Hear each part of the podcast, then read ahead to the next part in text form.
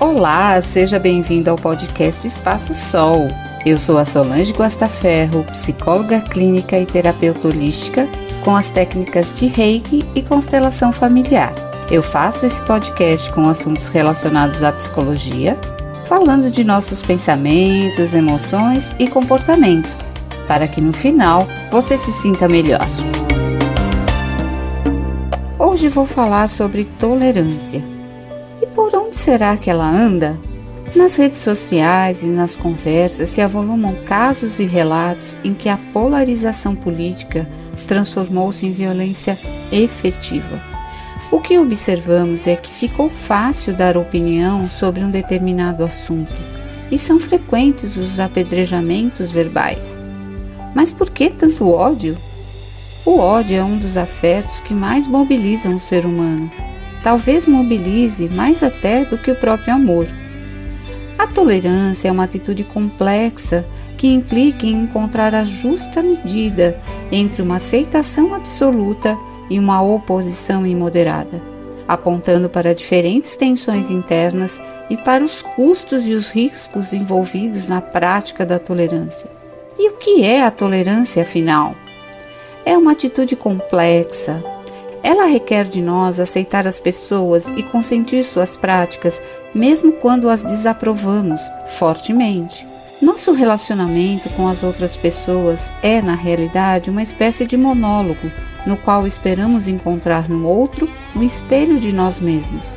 Isso ocorre porque somos inseguros e toleramos mal as diferenças de opinião, que nos deixam em dúvida sobre nossas próprias posições e nos lembram a condição de solidão da qual tentamos fugir o tempo todo. Aquele que quiser compreender seu semelhante, mas não igual, terá de se conscientizar de que fazer um juízo moral a respeito de sua forma de pensar tem muito pouca serventia.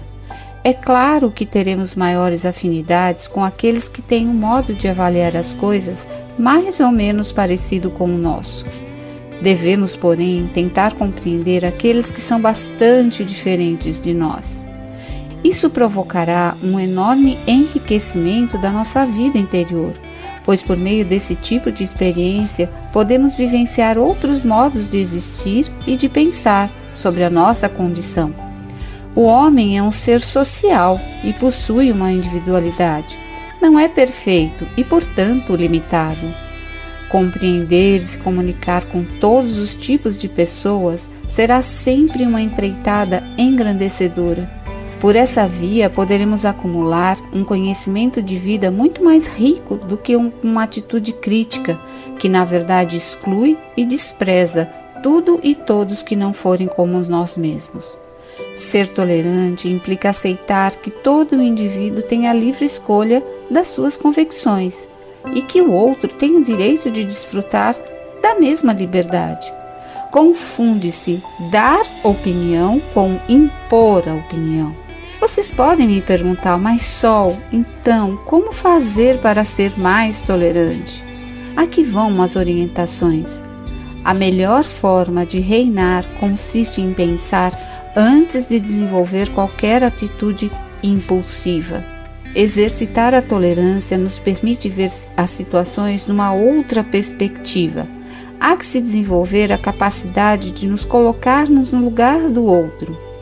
A educação é o meio mais eficaz para promover a tolerância e que nos permite adquirir competências de gestão e conflitos, no sentido de sermos capazes de prevenir ou de resolver esses conflitos por meios não violentos respeitar o espaço do outro, aceitar a diferença de ideias de cada um e utilizar a inteligência emocional a favor da comunicação.